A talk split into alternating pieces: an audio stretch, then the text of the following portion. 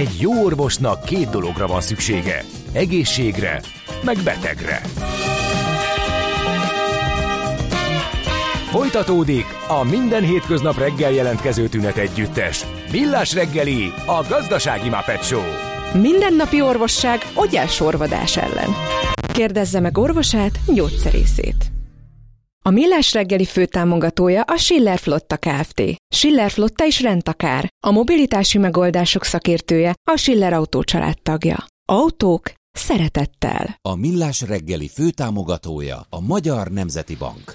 Köszöntünk mindenkit nagy-nagy szeretettel, ez a Millás reggeli továbbra is itt a Rádió Káfé 98.0-án, december 7-én csütörtökön reggel 8 óra 10 perckor Várkonyi Gáborral. És Gede Balázsa 0636 98 0 98 0 SMS, WhatsApp és Viber számunk, és haladunk tovább a Millás reggelivel. És üzenet, Várkonyi Gábor néni ismét itt, júj! De olyan, ami, volt itt valami útinfó, csak lemaradtunk róla, lehet? Hát volt itt egy pár dolog, nyilván a megújuló energiával. Igen, hát aktuális kérdés. Szerintetek a napelemről lecsúszó havat hogy lehet leszedni, hogy ne szakadjon le az ereszcsatorna? Uff, de jó kérdés. Ezek komoly technikai kérdések. Nem tudom a megoldást, elnézést, mert megint egy havas, hát ez őrület. Havas Enrik uralja itt a havas posztokat ma reggel, úgyhogy kapunk belőle bőven. Na jó, hát akkor szerintem tovább lépünk, és furcsán hangzik meg olyan evidenciának, hogy a mobil szolgáltatónál mi a digitális szolgáltatás, mondhatnánk maga az egész, amit csinál, de azért ez ennél cizelláltabb, és Pomozsánszki Máté, a Jete digitális szolgáltatásokért felelős igazgatója fog minket kicsit jobban bevezetni ebbe a dologba. Szia, jó reggelt! Sziasztok, jó reggelt, üdvözlöm a hallgatókat! Hát azon kívül, hogy tudunk dumálni, beszélni, meg egyebeket, nyilván ez is mind digitális, de amikor digitális szolgáltatásról beszélünk egy telkó cégnél, azok mitől ölelnek fel, vagy mi tartozik ebbe a... Igen, a név nem túl beszédes. Tulajdonképpen ez a üzleti vonal három fő bizniszt takar. A mobilvásárlásokat, azért ezen jó 20 éve velünk levő terület, a biztosítás termékeket, ami jelenleg egy készülőbiztosításból áll, ebben szeretnénk azért fejlődni a jövőben, illetve harmadik vonalként van egy ilyen, hívjuk szép magyar szóval new businessnek, amit hívhatjuk, ami a cloud, IoT, illetve 5G alapú termékeknek az árazását és bevezetését jelenti. De mi alapvetően klasszikusan nem telkó szolgáltatások fejlesztésével és bevezetésével foglalkozunk. Tehát kicsit olyan, mint egy bármely cégnek a digitális szolgáltatásairól. Igen. Kiveszünk a telkót, és akkor megmaradnak ezek az egyéb digitális dolgok, amit csinálhat, nem tudom, egy kereskedő cég, vagy bárki más. Hogy néz erre egyébként egy telkó cég, mint egy szükséges dologra, amivel foglalkoznia kell, vagy mint egy... Illetve olyan... adni kell az ügyfeleknek, tehát így elvárják, vagy ez vagy ezek profitpontok, igen, és nézzétek, szerintem a nagyságrendel elhelyezzem, hogy mekkora ez a terület, ilyen kb. 20 milliárd forintnyi szolgáltatást közvetítünk, vagy értékesítünk ügyfeleknek egy évben. Csak mi. Ez csak a mi területünk. Nem kevés. Ez egy, most nem tudom, hogy relatív skálán kell nézni, de ez egy elég méretes cégnek számítana Magyarországon. És igen, ebben ez nem egy szükséges rossz, inkább azt mondanám, hogy ez a jövő.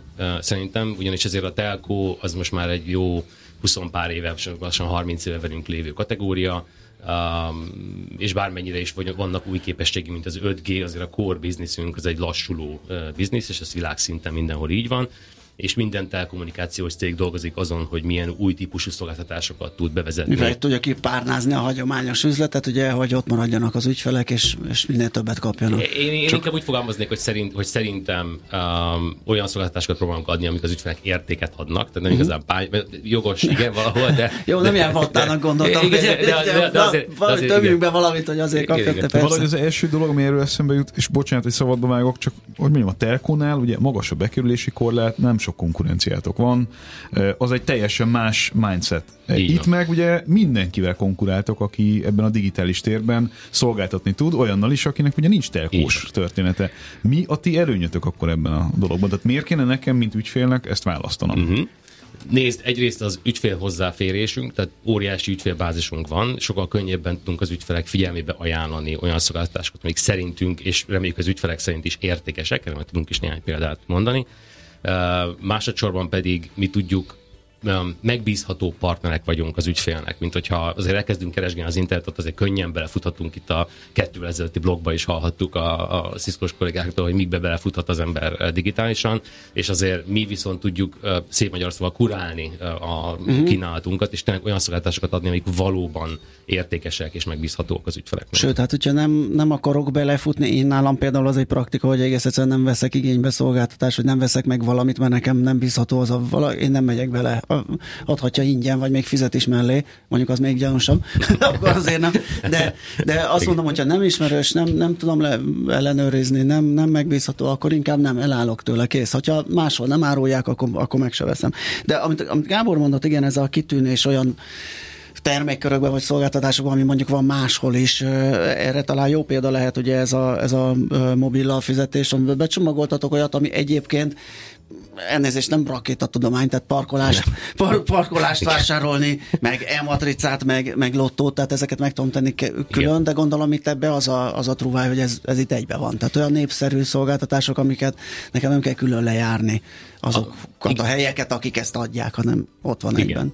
A trúváj egyik része igen ez, hogy kényelmesebbé tesszük, tehát sokkal gyorsabban elérhető néhány kattintás, vagy néhány érintéssel megcsinálhatóak tesszük ezt a szolgáltatásokat, nem kell eslatyognia szép havas reggelen a lottózóban, vagy bármilyen egyéb helyre. De a másik oldala szerintem, amiért ezek a szolgáltatások most már azért 18 éve népszerűek a telkóknál, ez a mobilvásárlás, az egyszerűen, hogy az ügyfél most meg tudja venni azonnal, tehát az kifizette a szolgáltatást az ő szempontjából, viszont valójában kifizetni az ügyfélnek csak a következő számlájával kell.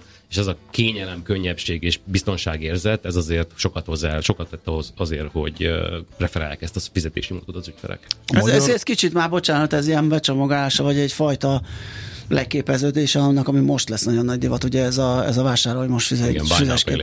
Így van, ez valahol így is felfogható. A magyar felhasználó az mennyire tudatos ilyen szempontból? Mert valahogy van egy ilyen sztereotíp kép a fejemben, hogy van egy szűk, de a nemzetközi trendeket erősen lekövető réteg, akik ilyen early adopterként nyilvánvalóan érdekeltek ebben a dologban, meg valamiért azt gondolnám, de javíts ki, hogyha tévedek, hogy van egy elég széles rétege az ország lakosságának, amely nem annyira szereti, vagy érzi magáénak ezeket a kérdéseket.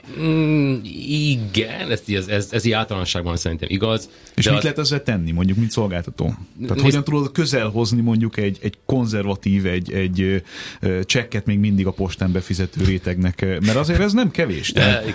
Fogynak, de azért meg mindig elég jelentős. Hát a legnehezebbet kérdezted. Hát jó, hogy. És itt jön be szerintem pont az értékesítési képességeink ereje. Azért mi találkozunk havi szinten több 100 000 ügyféllel az ügyfélszolgálati pontjainkon, majdnem 1 millió ügyféllel, hogyha már belevesszük a digitális és telefonos csatornákat is, és itt azért tudjuk edukálni az ügyfeleket, és az edukáció nagyon erősen hozzájárul ahhoz, hogy ezek sikeresek legyenek ezek a szolgáltatások. Mellette pedig nekünk is haladnunk kell a korral, és új hozzáadott értéket adni az ügyfeleknek ezekben a történetekben, és ez hozzátartozik, hogy a digitalizáció is jön, tehát egyre inkább digitális csatornákra kell, hogy terelődjön mindez az edukáció, mindez az ügyfélértékesítés, és ennek megfelelően most van egy újdonságunk, ami nagyon régóta néztük, hogy a Jete appot hogyan tudjuk többé tenni, mint egy egyszerű telekommunikációs menedzsment app. Ennek van egy határa, hogy meddig szexi az, hogy belogolok a Jete appba, és megnézem az adatkeretemet, hogy befizetem a számlámat. És ezzel szeretnénk építeni hosszabb távon egy komoly hozzáadott értékű ökoszisztémát ebbe az applikációba. Ennek az első lépése most a parkolás bekerült az abba, amire jogosan mondhatja a hallgató, hogy az ügyfél, hogy hát ez elég régóta létező feladat, de ebben szerettünk valami újat adni az ügyfélnek, és folyamatosan egyre újabb dolgokat adni. Úgyhogy most már SMS nélkül is tud tranzaktálni az ügyfél nálunk, ez egy teljesen új rendszer számunkra. És nem csak egy SMS nélkül tud parkolni, hanem szerettük volna az appfejlesztést és a képességfejlesztését annyira felturbózni, hogy tényleg az egyik legjobb legyen a piacon, ami elérhető. Úgyhogy 2 alapelv mentén fejlesztettünk. Az egyik az volt, hogy a lehető legegyszerűbb legyen használni. Tulajdonképpen a telefon záró képernyőjéről 4 érintéssel el tudunk indítani egy parkolást. Tehát minimálisra csökkentettük az időt, amit azzal kell tölteni, hogy összenyomogatok egy ilyet. Másik ilyen aspektus. Ez elég jó, ugye, mert csak a rendszám 6. Hát csak igen, valaki... azt feltételezve a rendszámot már megadtuk, azt okay. Meg kell adni előre, ezt csaltam, azt többet. Igen, ha elsőre tranzaktálunk, akkor természetesen meg kell adni a rendszámot, és előfordulhat olyan, hogy zóna határon vagyunk, és meg kell mondani az applikációnak, hogy melyik zónában vagyunk valóban. Tehát nekünk kell eldönteni kézzel, mert itt vannak technológiai korlátok, igen, amiket igen, nem lehet megugrani, de hogyha egy normál, az átlag parkolást nézzük, amikor már az ügyfél használja ezt a szolgáltatást, akkor tulajdonképpen 4 érintésből kész vagyunk.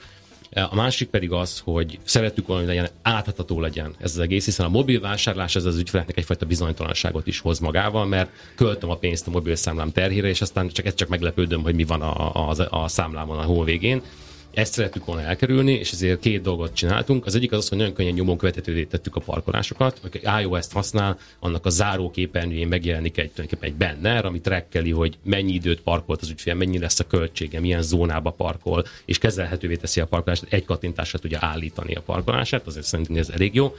És a másik pedig az, hogy egy teljes vizibilitást adtunk annak az ügyfelek felé, hogy mennyit költöttek a hónapban különböző tranzakcióra, lottóra, autópályára, parkolásra, stb. És azért ez egy jelentős összeg, ha belegondoltok, mert összesen 9 millió tranzakciót bonyolítunk egy évben, szóval azért ez egy szép nagy szám. Mint olyan ember, aki rendszeresen elfelejti leállítani a parkolását. Nem mond. Mikor csináltok egy olyan szolgáltatást, ami figyelmeztet arra, hogy haver, egy órája nem vagyok. Igen, ez jó lenne, rengeteg pénzt hozna. Ez a következő néhány hétben kikerül. Amit elindultunk most, és ezt már tölthetik az ügyfelek mind Androidon, mint iOS-en, ez még nem tartalmazza ezt, de a következő néhány hétben ez bekerül, ez a funkció, nagyon remélem. És sőt, ebben szeretnénk tovább haladni. Egyébként pont ez a záróképernyőn helyzet benne is ezt szolgálja, hogy amikor ránézem, mondjuk a te esetben ott tudom, hogy te buta telefont használsz, de hogy ez lehet, hogy neked nem segít. De van tabletem. Vagy fölhív a diszpécser szolgálat. Ha tabletről parkolsz, mert van benne mobil internet, akkor nagyon jó, akkor ez megoldódik, de tehát a live notification is figyelmeztet, hiszen látod, hogy fut a parkolásod, tehát nem fogod elfelejteni. Ez Androidon sajnos még nem működik, ez az Android operációs rendszernek egy limitáció, ezt mi nem csináltuk meg. Emellett pedig készítünk egy ilyen funkciót, lesz. És ugyanez mondjuk autópálya matricával, ha elfelejted? Na, ez már egy nehezebb kérdés, és gondolkozunk ilyesmiben. Igen, nem tudom, hogy még egyelőre bizonytalan ennek a megoldása. Ez egy nagyon-nagyon sok technikai problémát nyit ki, hogy ezt hogyan kezeljük, de igen, van ilyen gondolatunk. Viszont fogy az idő nagyon, és még ott van két tétel, ugye? Amit akár egybe is kezeltünk, mert valahol... Nem, mert a netpajzs ugye az inkább egy ilyen... Szerintem koncentráljunk a netpajzsra, hogy ne fogyjon egy az időnk. És akkor erről tényleg röviden... Itt két blokkal ezelőtt is nagyon érdekes volt a beszélgetés a kollégákkal, és pont erre lehetne rákapcsolódni. Mi is azzal szembesültünk itt néhány évvel ezelőtt, hogy azért a mi telefonjaink is megszaporodtak a csaló SMS-ek, a adathalász SMS-ek, a különböző típusú digitális csalások, és hogy kíváncsiak voltunk, hogy az ügyfelek ezt hogy látják, hogy mennyire találkoztak ezzel, és csináltam egy kutatást, amiből azt láttuk, hogy az ügyfelek 40%-a vagy ő maga, vagy közvetlen ismerős családtag belefutott már valamilyen pénzügyi vagy egyéb csalásba. Ez egy nagyon nagy szám, és ez másfél éve volt. Tehát de ez megvalósult csalást jelent, vagy ezt akarom mondani, hogy ez még nagyobb lesz, hogyha próbálkozókat is be. Mind a kettőt tartalmazza, tehát ez akár próbálkoztak el, akár valójában sikeres volt. És hogyha megnéztek az MNB statisztikáit, csak az első, a második negyedévben idén 7 milliárd forintnyi pénzügyi csalás, az ilyen napi 75 millió forintra jön ki, valósul meg, azért ez nagyon komoly szám. Viszont a másik oldalon meg azt láttuk, hogy az ügyfelek döntő többsége nem hajlandó dedikált biztonsági megoldásokat telepíteni a telefonjára, mert macerás, be kell állítani, regisztrálni kell, ki kell választani a 400 féléből, hogy mi legyen, olyan macerás, nem szeretik, és nem is nagyon költenek rá. És próbáltunk egy olyan megoldást keresni, ami ezt megoldja, és még olcsó is, tehát mondjuk nem több 1000 forintba kerül havonta, azt még értem, szóval nagyon kevesen fogják megvenni. És akkor ennek a célfüggvénynek, 3-as célfüggvénynek lett a végeredménye a netpajzs szolgáltatásunk, amit voltaképp úgy tudnék leírni, hogy ez egy szűrő algoritmus, ami a mi hálózatunkon fut, tehát az ügyfélnek semmit nem kell csinálni, megveszi a szolgáltatást, és onnantól kezdve az ő böngészése védve van a mi hálózatunkon. Tehát nem kell semmit állítgatni, ez tetszik. Meg ez nekem is működik. Főleg, hogyha a feleségemre gondolok. Nem az a beállítós. És ezért én izgulok. Nagyon sokan így vannak vele. És ez egy nagyon egyszerű szolgáltatás, semmit nem tudsz venni a neten. Igen. Ennyire nem szigorú. 36 kilobájtos kis programány. Ennyire azért nem szigorú a megoldás. Kinőnek a nyomógombok a telefonon. Így van, igen. Igen, visszafejlesztjük a telefont. Na, szóval, hogy a megoldás lényege ez a szűrő algoritmus, és ezt nem mi fejlesztettük a garázsban, tehát ezt nem képzeljétek el. Ezt egy rendkívül megbízható, nagyon komoly, 10 éves tapasztalattal, sok 10 millió kiszolgált ügyfélre rendelkező nemzetközi biztonságtechnikai cég fejlesztette nekünk, és ezt úgy kell elképzelni, hogy az ügyfél feliratkozott a szolgáltatásra, egyébként már több mint 320 000 ügyfél kipróbálta ezt, tehát hogy itt azért már komoly számokról beszélünk az elmúlt egy évben.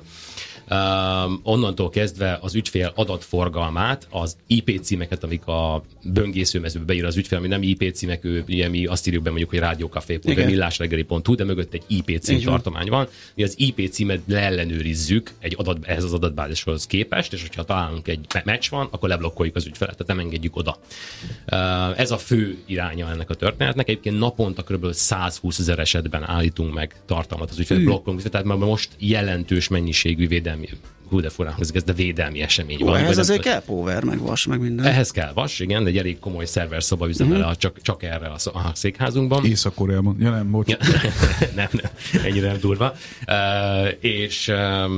És alapvetően ez az egyik fő irány is, amit védünk. A másik fő irány az úgynevezett adware. Ez egy nehezebben megfogható történet, és ezt nehezebb ügyfeleknek is megmutatni, hiszen itt arról van szó, hogyha a okos csalók fel akarnak rakni egy okos bannert valahova, és amikor rákattintunk, akkor egy nagyon Netflixhez hasonló mondjuk oldalra megyünk el, ahol amikor beírjuk az adatainkat, akkor hopp, ellopták az adatainkat, vagy a bankkártyaszámunkat, vagy bármi mást, akkor már nem is jeleníti meg a hirdetést, hogyha meccselé van. Tehát, hogy az ügyfél ezt már nem is látja, de ez is nálunk egy blokkolási eseménynek számít.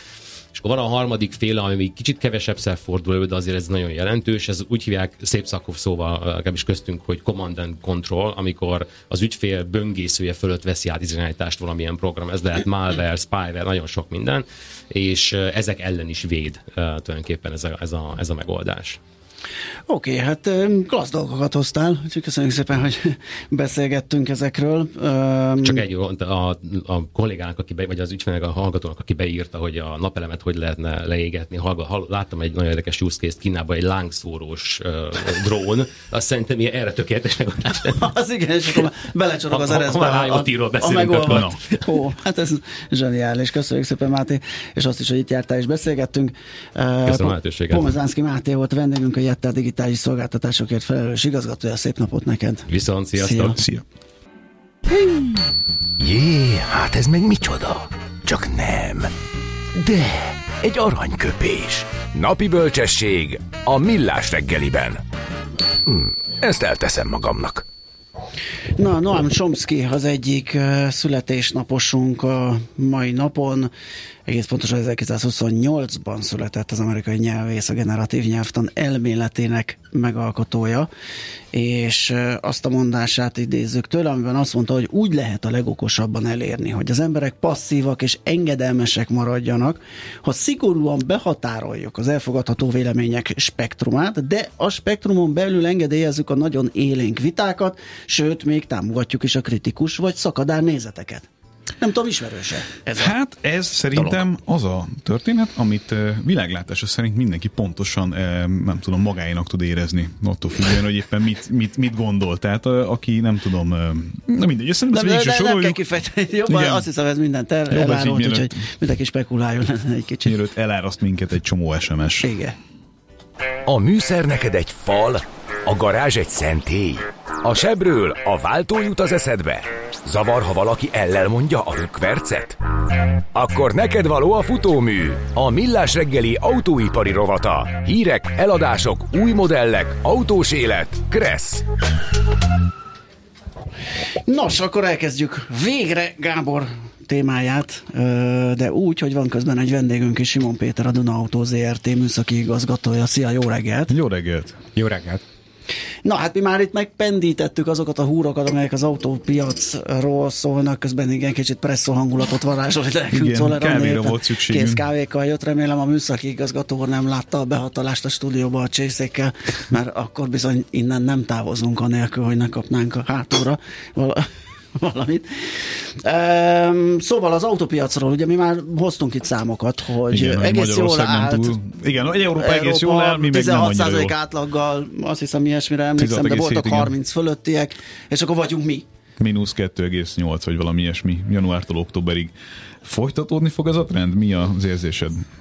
Hát igen, ugye alapvetően ugye először augusztusban volt egy ilyen nagy rémhír, ahol ugye Magyarország óriási lemaradásban volt, ugye a többiekhez képest, és hát most is az a helyzet, hogy a többiek azért bőven messze túlmutatnak a tavalyi éven. Az idei éven mi azt látjuk, hogy a személyautópiac az nagyjából ilyen 99,000 pár száznál van, tavaly ugyanilyenkor ilyen 100,000 pár száz volt, tehát olyan 1000 alatt van egyébként a különbség, és ugye a kis haszongépjármű az viszont növekedett, tehát ott azért egy ilyen 3000 darabos pluszban vagyunk, olyan 19,000 körül vagyunk. Nehéz azt megjósolni, hogy a decemberi hajrában mi lesz, ugye azt látjuk, hogy a rakétákat a legtöbb importőr elindította, úgyhogy mindenki próbál. Készletkisöprés van? Abszolút készletkisöprés, tehát augusztus vége óta mindenhol készletkisöprés van, és hát nyilván ugye óriási verseny van az elsőségért, ami már én azt gondolom eldőlt, de azért a Suzuki és a Toyota egy óriási csatában volt az elmúlt hónapokban. És talán az év vége az egy nagyon hasonló lesz a tavalyi évhez, tehát hogyha a növekedés nem is lesz, de talán elérjük a tavalyi szintet. Ti ugye nagyon sok márkával foglalkoztok egyszerre. Az és mennyi?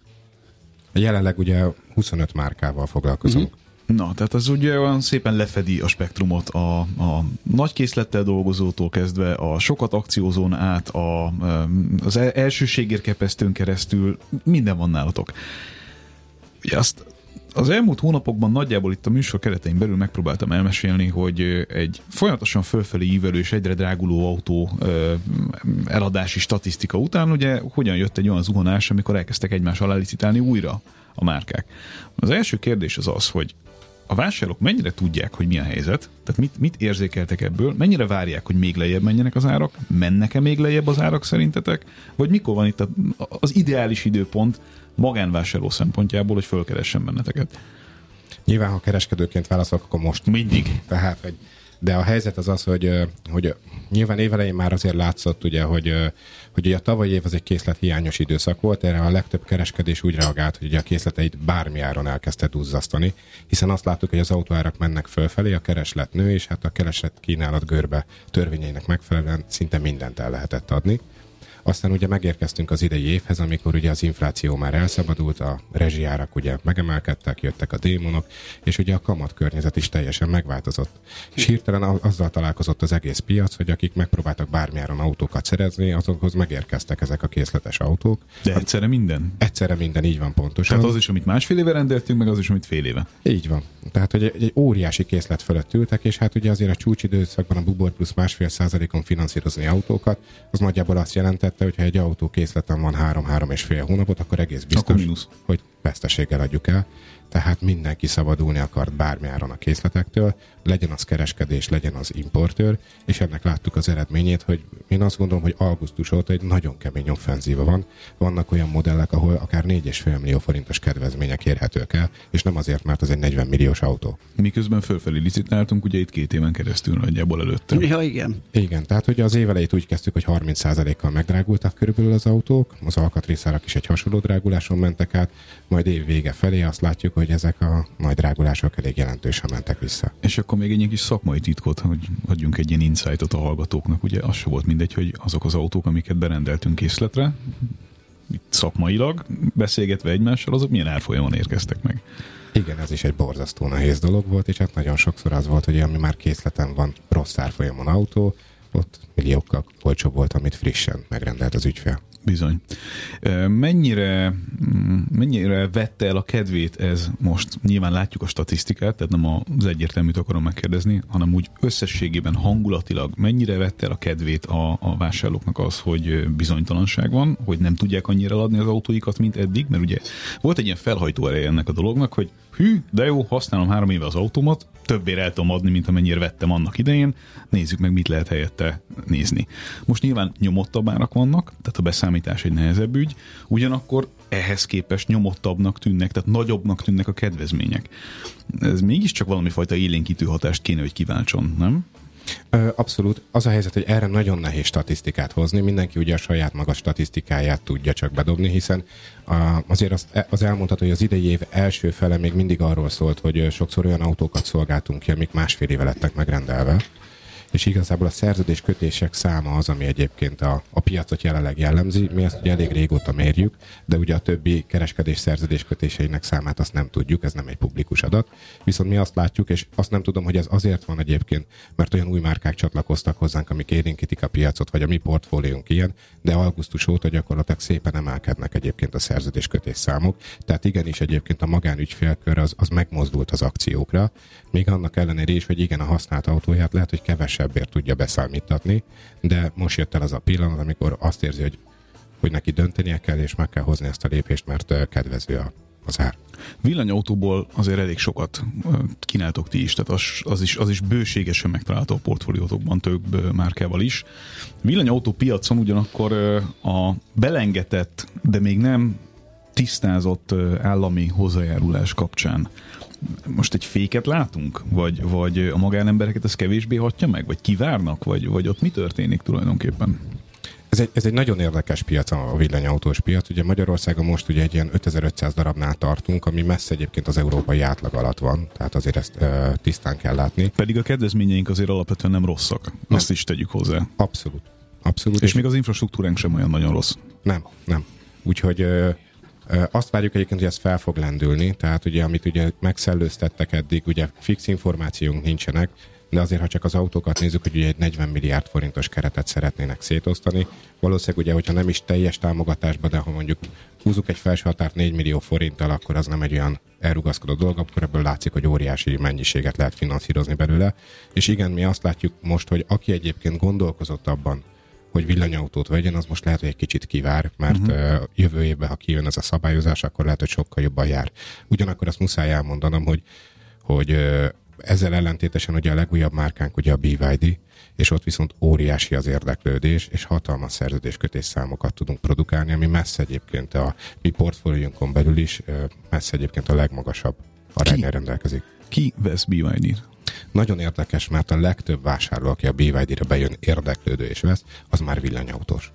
Az érdekes. És ezek magánemberek vagy cégek jellemzően? Vegyes, tehát van bérautós megkeresés is, vannak cégek is, de a magánügyfelek is elég élénken érdeklődnek. Na, és akkor itt adódik a kérdés, amely BYD-t említetted, hogy a spektrum olcsóbbik végéről beszélgetünk, vagy az ár-érték arány szempontból szerintem jelentősen jobb üzletnek számító drága spektrumról a BYD-n belül? Mi jelenleg ugye a mi portfóliumban leginkább népszerű modell az Autó 3, ez a közepes. Ennek valószínűleg az is az oka, hogy a szíl azért az még csak korlátozottan megtekinthető Magyarországon, illetve nem próbálható ki, és azért ez a 18-19 millió forintos kategóriában már az emberek szeretnék, hogyha beülhetnek, kipróbálhatják, megtapogathatják, érezhetik, hogy milyen az az autó. Pedig mindig azt mondják nekünk a haladárok, hogy internetről fogunk autót venni, és meg se kell néznünk. Haladárok? Igen. Hát, tudod, vannak ezek a haladárok. Gondolom, igen. Megfejtettem a jelentést. akik elmondják, hogy minden máshogy lesz. De hát kellenek az autószalonok, kellenek a fizikai értelemben megtapogatható és kipróbálható autók, és ezekből ugye nálatok egyszerre nagyon-nagyon-nagyon sokféle van. Hogy lehet, és ezt most kifejezetten a cégetekre rákérdezve, hogy lehet ennyi mindent egyszerre átlátni? Azért 25 márka, és azon belül milliónyi modellvariáns, és azon belül milliónyi szolgáltatás, szervíz, végig se sorolom, ezt hogyan osztjátok föl, hogyan osztjátok be, hogyan van ebben egy olyan rendszer, hogy ezeket a szinergiákat ki tudjátok a lehető legjobban használni? Igen, ez az, ami egyébként a legnagyobb kihívás a cégen belül, és ez az, amire én azt gondolom, hogy nagyon jó megoldásunk van. Tehát nyilván a multifunkcionális embereket mi se találtuk fel, akik mindenhez értenek. Minden egyes márkánknál, legyen az egyébként márkaszerviz vagy márkakereskedés, megvan a külön és dedikált személyzet, illetve annak a vezetője. Az ő érdeke az egyértelműen az, hogy abban a márkában a lehető legtöbbet tudja nyújtani, illetve piaci részből kihasítani. És ahhoz, hogy egyébként ezeket a szinergiákat összetegyük, ahhoz az kell, hogy ezeket a vezetőket egy másik vezető összefogja, és azokat a best practice-eket, illetve hát mindenféle egyéb előforduló dolgokat, azokat megvitassuk akár heti megbeszéléseken, és tanuljunk akár a másik márkának a problémáiból, akár az olyan megoldásaiból, amiben igenis egyébként sikereket tudott elérni. Most az első dolog, ami egyébként ilyenkor eszembe jut, az az, hogy ha valami nagyon megy, akkor önkéntelenül is arra koncentrálsz, és vannak olyan dolgok, amiket közben elfelejtesz. Ez előfordulhat? Tehát arra gondolok konkrétan, hogy mondjuk van 2-3 olyan márkátok, ami elkezd húzni, mert éppen olyan a modell kínálata, mert éppen olyan az importőr hozzáállása, mert éppen olyan az együttállása a dolgoknak, és van mondjuk olyan, ami 5-6 évvel ezelőtt sikeres volt, de most egy picit feledésbe menült. Ilyenkor bármennyire is igyekszel egyszerre mindent ugyanannyira szeretni, és mindenre ugyanannyira odafigyelni, azért megvan ez a veszély, hogy az egy picit ott így elfelejtődik, épül fel a készlet, kevésbé megy a márka, nem is annyira van fókuszban. Ilyenkor mit lehet csinálni? Igazából, tehát, hogyha üzletemberként az ember válaszol, akkor a tőkét oda allokálja, ahol a leggyorsabban forog. Nyilván. Tehát ez egy tényszerű dolog, de ilyen nem fordulhat elő, pont azért nem tud előfordulni, mert minden márkának külön dedikált vezetője van. Az ő bére, az ő motivációja, az csak abból a márkából adódik. Ő nem lesz attól boldog, ha a másik márka nagyon jól megy, hiszen neki a személyes érdeke az, hogy ezt a márkát képviselje. Tiszta sor. Mit csináltok szerintem a következő évben biztosan nehezebb használt autópiaci trendekkel? Már azért a beszámítás az nyilvánvalóan egy fontos dolog akkor, hogyha új autót akartok eladni. Abszolút, és itt rengeteg kihívás előtt áll az egész szakma, és itt kifejezetten az elektromos autókra gondolok.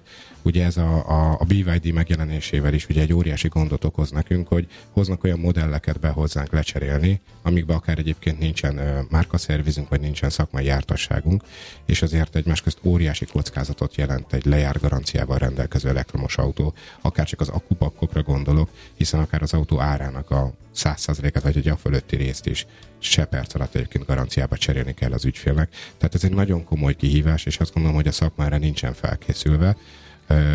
Ennek megfelelően talán az elvárás, hogy pont az elektromos autóknak ugye a visszavásárlási értéke, illetve a használt autó értéke az valószínűleg egyébként egy nyomottabb áru lesz, mint azt először gondoltuk. Igen, ez látható a piacon.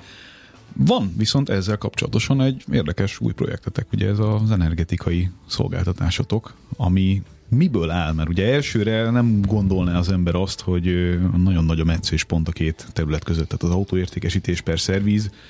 Mellé nyilván a villanyautók terjedésével ugye új skillek is kellenek, új kihívások elé is néztek, de elsőre azt gondolná az ember, ez inkább arról szól, hogy mondjuk az akkumulátorok javítása, a villanyautók eltérő technológiáinak a megismerése, az erre való felkészülés az, ami ilyenkor a figyelem középpontjában van, de ti itt egy holisztikusabb hozzáállást tanúsítotok, hogyha jól értelmezem a kérdést. Abszolút, igen. Egy picit egy távolabbról indítanék, hogy az autóipar az, ami egyébként abban van a jártasságunk, azt ismerjük, azzal foglalkozunk 89 óta, és az itt rengeteg kérdőjel van. Tehát ugye az elektromos autók térnyerésével nyilván ugye a szervizben a bevételek megváltoznak,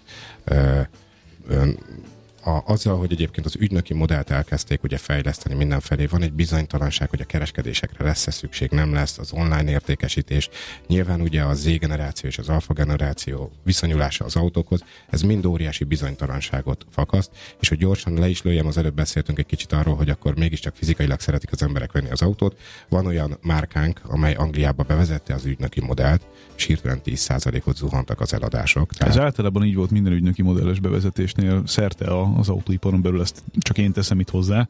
Ugye az ügynöki modell, hogyha valaki esetleg nem tudja, mint hallgató, gyorsan azt magyarázzuk el, hogy miről szól.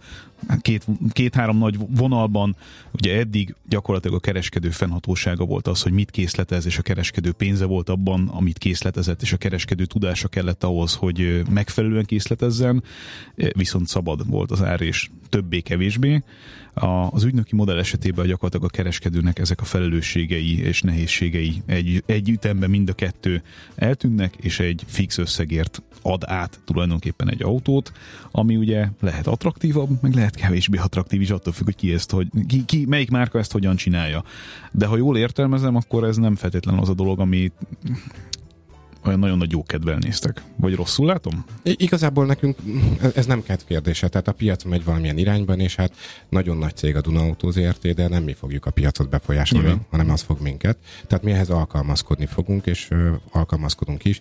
Mi egyébként átadókereskedésként elég régóta funkcionálunk, erről teljesen külön építettünk egy üzletágat, pont ezért olyan mosónk van, aminek a kapacitása 80 autó per óra, tehát hogy ebbe az átadásba egyébként mi eléggé élen járunk. Az idei évben, hogyha a számok jók, akkor nagyjából 1380 autót adtunk úgy át egyébként, hogy azt nem mi adtuk el. Tehát mi ebben is tudunk partnerek lenni, ezzel nincsen semmi probléma. Igazából csak azt láttuk, hogy ez az iparág ez teljes átalakulás előtt áll, és az elektromos autókkal egyébként egy olyan probléma halmazt vettek föl az ügyfeleink a mobilitás terén, ami eddig a benzines autóknál vagy a dízelautóknál nem volt látható, ez pedig a töltés, az infrastruktúra, és miután ugye látjuk, hogy bizonyos szegmensek vagy részek kiesnek teljesen az autóiparból, ezért ezeket szeretnénk valahol pótolni, és egy komplett szolgáltatást nyújtani az ügyfeleinknek, és a mobilitás terén azt látjuk, hogy az energia, ami a leginkább fontos, és egyébként az autóipari gyártók is az energetika irányába elég erősen elmozdultak, tehát hogy megoldást kívánnak ők is nyújtani erre, és mi is erre szeretnénk, azáltal egyébként, hogy töltőket, storage-okat, illetve szükség szerint akár napelemeket biztosítunk az ügyfeleknek, hiszen azért lássuk be, hogy az energiaárak azok eléggé ingadozóak voltak az elmúlt időszakban, és nagyon nem mindegy. Én azt gondolom, hogy az az autó, amit használunk, az az elektromos autó, azt hogyan tudjuk egyébként a legideálisabb körülmények között üzemeltetni, akár ár szempontjából, akár hatótáv szempontjából. Tehát akkor gyakorlatilag, ha jól értelmezem, de javíts ki, hogy tévedek, én bemegyek hozzátok, és azt mondom, hogy szeretnék egy elektromos autót vásárolni, de alapvetően fogalmam nincsen mondjuk a háttér történetről, kéne nekem egy wallbox otthonra, meg ha már villanyautóm van, akkor egy napelem is, és akkor van erre nálatok egy business case, hogy ezt valaki helyettem megoldja?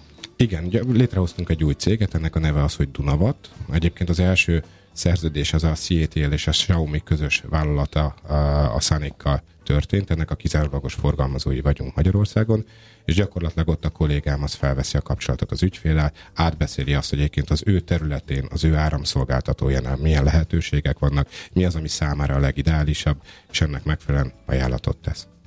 Hát az egy kényelmesebb történetnek tűnik, mint hogyha magadnak kell lejárni mindent, gondolom. Igen, és azért itt vannak útvesztők, azt hiszem ezt akár a napelemek telepítésénél nagyon sokan megtanultuk.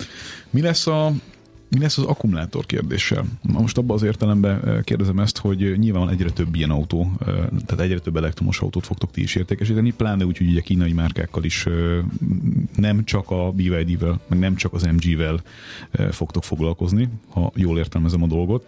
Tehát egyre több elektromos autó lesz nálatok is, és azért ezeknek az elektromos autóknak akár balesetből fakadóan, akár műszaki hibából fakadóan, de hát egyre több akkumulátor megoldandó kérdésük is lesz. Mit lehet ezzel csinálni? Igen, ez egyébként egy nagyon jó kérdés.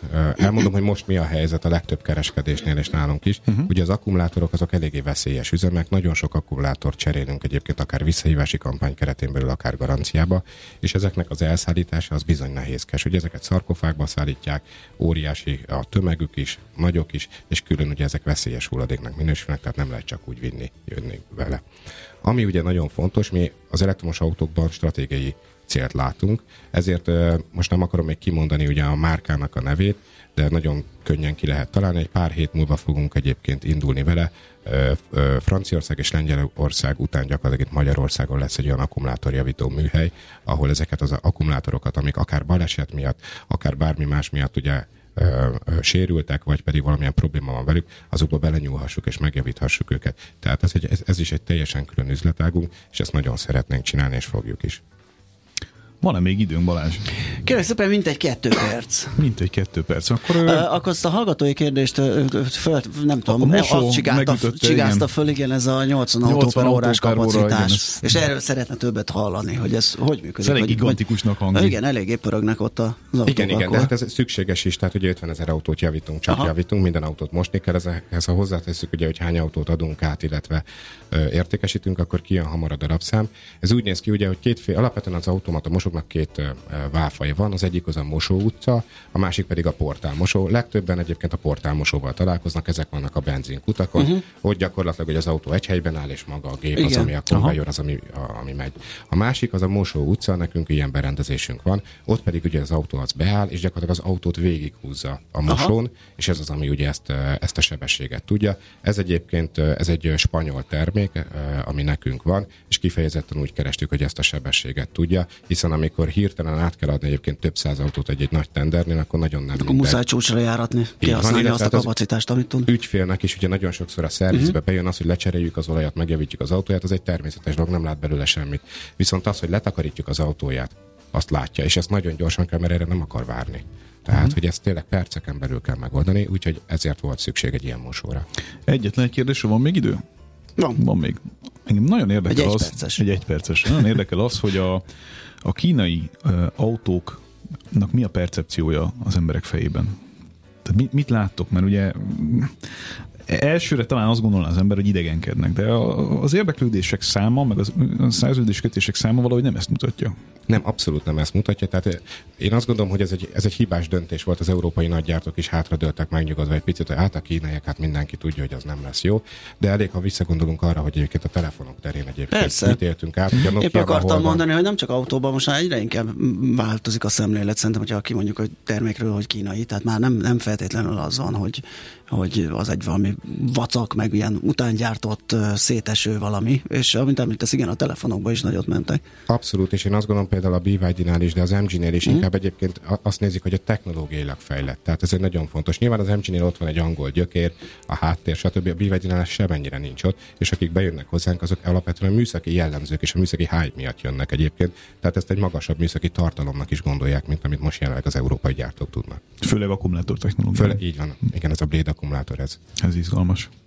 Jó, hát azt hiszem, hogy egy jó. Nagyon jó széles volt. Széles körű átlátás. Vagy... Hallgató, nagyon élveztem. Csak keveset adtam hozzá, de hát azért jött Simon Péter, hogy ő legyen a főszereplő, te pedig ügyesen levezényelted ezt a klassz beszélgetést, úgyhogy nagyon szépen köszönjük hogy itt jártál nálunk. Én is köszönöm. Ahogy említettem, Simon Péter volt nálunk, a Duna Auto Zrt. Műszaki igazgatója, most Szoller Andi jön a hírekkel, utána pedig jövünk vissza, folytatjuk a Millás reggelit, már is mondom. Na, az sem lesz kevésbé érdekfeszítő történet, ugyanis azokról laptopokról, tabletekről lesz szó, amik nagyon bírják. Tehát a hőmérséklettől az ütés, a minden belefér. Úgyhogy ezzel fogjuk folytatni. Tartsatok velünk!